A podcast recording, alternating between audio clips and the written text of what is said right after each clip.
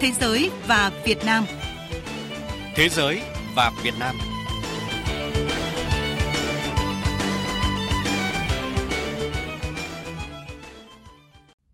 Kính chào quý vị và các bạn. Chương trình Thế giới và Việt Nam hôm nay sẽ có những nội dung chính sau đây. Quỹ thách thức đổi mới sáng tạo thúc đẩy các sáng kiến về năng lượng bền vững tại Việt Nam. Doanh nghiệp Thụy Điển chia sẻ kinh nghiệm nâng cao hiệu quả đối thoại tại nơi làm việc nhằm thúc đẩy kinh doanh bền vững. Thưa quý vị và các bạn, sự tăng trưởng kinh tế mạnh mẽ của Việt Nam trong thời gian tới sẽ kéo theo nhu cầu tiêu thụ năng lượng ngày càng cao, đòi hỏi chúng ta cần phải có những phương án tiết kiệm và nâng cao hiệu quả sử dụng năng lượng. Trong bối cảnh đó, mới đây, Cơ quan Phát triển Quốc tế Hoa Kỳ UZZ đã công bố Quỹ thách thức đổi mới sáng tạo nhằm hỗ trợ Việt Nam thúc đẩy các sáng kiến trong sản xuất điện, quản lý và cung ứng điện cũng như sử dụng năng lượng hiệu quả trong các tòa nhà. Quỹ thách thức đổi mới sáng tạo là một phần trong dự án an ninh năng lượng đô thị Việt Nam do Cơ quan Phát triển Quốc tế Hoa Kỳ USS tài trợ. Quỹ hướng tới đầu tư cho những tổ chức doanh nghiệp có các ý tưởng sản phẩm mới, nhiều triển vọng cho các hệ thống năng lượng đô thị phân tán tiên tiến tại Đà Nẵng và thành phố Hồ Chí Minh, từ đó giúp Việt Nam trong quá trình chuyển đổi năng lượng, giảm lượng phát thải khí nhà kính và đóng góp vào mục tiêu phát triển bền vững.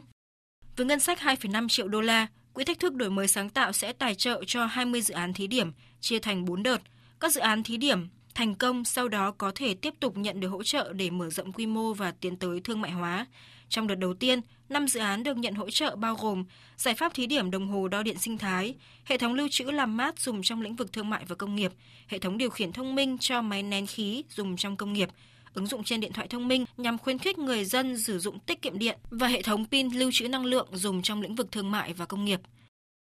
Cũng tại sự kiện, đại diện năm dự án này đã có cơ hội trình bày về sản phẩm của mình với ông John Kerry, đặc phái viên của Tổng thống Mỹ về biến đổi khí hậu. Nhận định về các dự án được lựa chọn, ông John Kerry cho biết. Tôi rất vui khi được gặp và trò chuyện với các bạn, những con người rất sáng tạo và đang nỗ lực giải quyết vấn đề về biến đổi khí hậu. Chúng ta đang có rất nhiều dự án tuyệt vời ở đây. Chúng ta có thể học cách làm sao sử dụng điện hiệu quả hơn, làm sao mọi người ở nhà có thể tự mình đo lượng điện đã dùng và có cách sử dụng tiết kiệm hơn. Những ý tưởng tuyệt vời này chính là điều sẽ đưa chúng ta đến với chiến thắng trong cuộc chiến chống biến đổi khí hậu. Đây cũng là một ví dụ tuyệt vời cho thấy Việt Nam sẽ luôn nỗ lực hết mình để đạt được những cam kết đã đặt ra tại hội nghị COP26 tại Glasgow.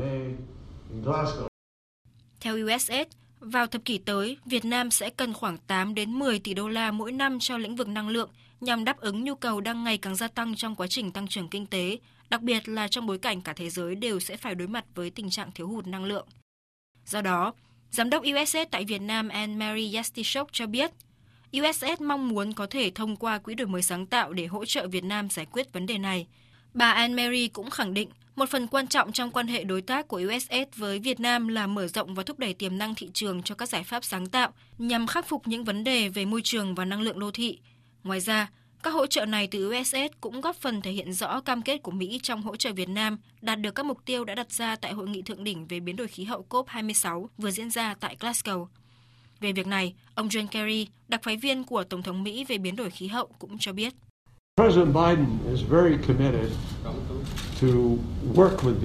Tôi có thể nói rằng Tổng thống Mỹ Joe Biden luôn nỗ lực và cam kết hợp tác chặt chẽ, hỗ trợ Việt Nam trong cuộc chiến chống biến đổi khí hậu.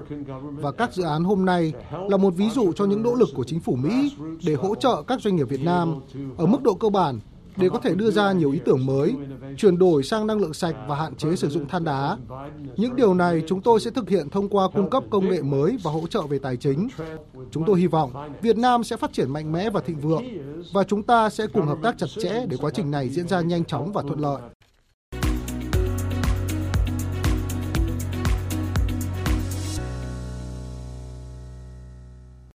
Quý vị và các bạn thân mến, vừa qua, Đại sứ quán Thụy Điển, Phòng Thương mại và Công nghiệp Việt Nam VCCI và chương trình Thụy Điển tại nơi làm việc đã phối hợp tổ chức hội thảo đối thoại tại nơi làm việc đóng góp như thế nào tới kinh doanh bền vững trong và sau đại dịch.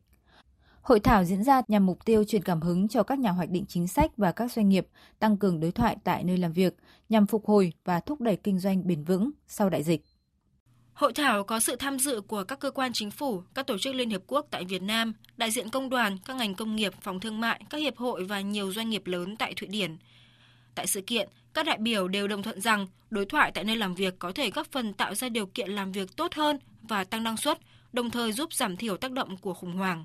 Theo bà Alexandra Cornell, giám đốc toàn cầu chương trình Thụy Điển tại nơi làm việc, đối thoại tại nơi làm việc giúp xây dựng các mối quan hệ bền chặt giữa quản lý và nhân viên, đồng thời giúp tháo gỡ, giải quyết các vấn đề hoặc các tranh chấp, từ đó tạo môi trường làm việc ổn định cho người lao động. Mối quan hệ tốt hơn dẫn đến việc các nhân viên gắn bó và làm việc hiệu quả hơn. Ngoài ra, đối thoại giữa người sử dụng lao động và người lao động cũng sẽ tạo ra sự hợp tác mạnh mẽ tại nơi làm việc, giúp đưa ra các giải pháp kinh doanh sáng tạo và bền vững. Nhờ đó, doanh nghiệp có thể thu hút được các khoản đầu tư mới một cách thuận lợi. Phát biểu khai mạc hội thảo, Đại sứ Thụy Điển tại Việt Nam An Mawe nhấn mạnh. Đại dịch đã cho thấy sự cần thiết phải cân nhắc về cách thức kinh doanh theo hướng bền vững hơn. Kinh nghiệm của Thụy Điển cho thấy đối thoại và điều kiện làm việc tốt có thể góp phần giảm bớt những tác động của khủng hoảng. Theo quan điểm của chúng tôi, đối thoại tại nơi làm việc là yếu tố then chốt cho một nền kinh tế thị trường vận hành tốt, một xã hội gắn kết hơn, thúc đẩy tăng trưởng toàn diện và kinh doanh bền vững. Người lao động có thêm ảnh hưởng và có được điều kiện làm việc tốt hơn, các công ty hưởng lợi nhờ việc tăng năng suất và cả xã hội hưởng lợi từ sự ổn định chung. Đối thoại tại nơi làm việc hiện đang là chủ đề rất được quan tâm tại Việt Nam, đặc biệt là từ sau khi Hiệp định Thương mại Tự do giữa Việt Nam và Liên minh châu Âu EU chính thức có hiệu lực. Việt Nam đã cam kết phê chuẩn tất cả 8 công ước cốt lõi của Tổ chức Lao động Quốc tế về tiêu chuẩn lao động và lấy người lao động làm cốt lõi trong kinh doanh. Theo ông Phạm Tấn Công, Chủ tịch Phòng Thương mại và Công nghiệp Việt Nam, để làm được điều này, đối thoại tại nơi làm việc chính là yếu tố tiên quyết. Ông Phạm Tấn Công cũng cho biết, các kinh nghiệm của Thụy Điển chính là bài học quý giá để Việt Nam ứng dụng trong nâng cao hiệu quả đối thoại tại doanh nghiệp. Hỗ trợ trong lĩnh vực quyền lao động là một trong những lĩnh vực quan trọng trong quan hệ đối tác giữa Việt Nam và Thụy Điển và tôi tin rằng với kinh nghiệm sâu sắc của Thụy Điển trong lĩnh vực này sẽ hỗ trợ rất hiệu quả cho Việt Nam. Doanh nghiệp sẽ chỉ phát triển bền vững khi xây dựng được mối quan hệ tốt đẹp, hài hòa giữa doanh nghiệp với người lao động. Chúng tôi khẳng định sẽ tiếp tục đồng hành cùng với các đối tác Thụy Điển để xây dựng những chương trình hiệu quả, thiết thực hơn nữa, học tập các kinh nghiệm tốt được tích lũy hơn 100 năm của Thụy Điển để đem lại lợi ích cho người lao động, người sử dụng lao động cũng như cải thiện tính bền vững của các hoạt động kinh doanh, thúc đẩy hội nhập quốc tế của các doanh nghiệp tại Việt Nam. Hội thảo cũng là cơ hội để các đại biểu cùng chia sẻ kinh nghiệm và phương pháp thực tiễn để đạt được hiệu quả cao trong đối thoại. Các đại diện từ nhiều doanh nghiệp Thụy Điển đã chia sẻ những ví dụ về việc làm thế nào để đối thoại tại nơi làm việc có thể giúp cải thiện điều kiện sống và làm việc của người lao động, cũng như góp phần nâng cao hiệu quả kinh tế cho các ngành công nghiệp như IKEA thể hiện mong muốn tạo ra một xã hội công bằng, bình đẳng và mang lại lợi ích cho nhiều người, hay công ty thời trang H&M cũng chia sẻ những bài học về tạo dựng quan hệ với người lao động, thúc đẩy quyền con người và mang đến lợi ích cho tất cả các bên. Những thông tin vừa rồi đã kết thúc chương trình Thế giới và Việt Nam hôm nay. Cảm ơn quý vị và các bạn đã chú ý lắng nghe. Xin chào và hẹn gặp lại.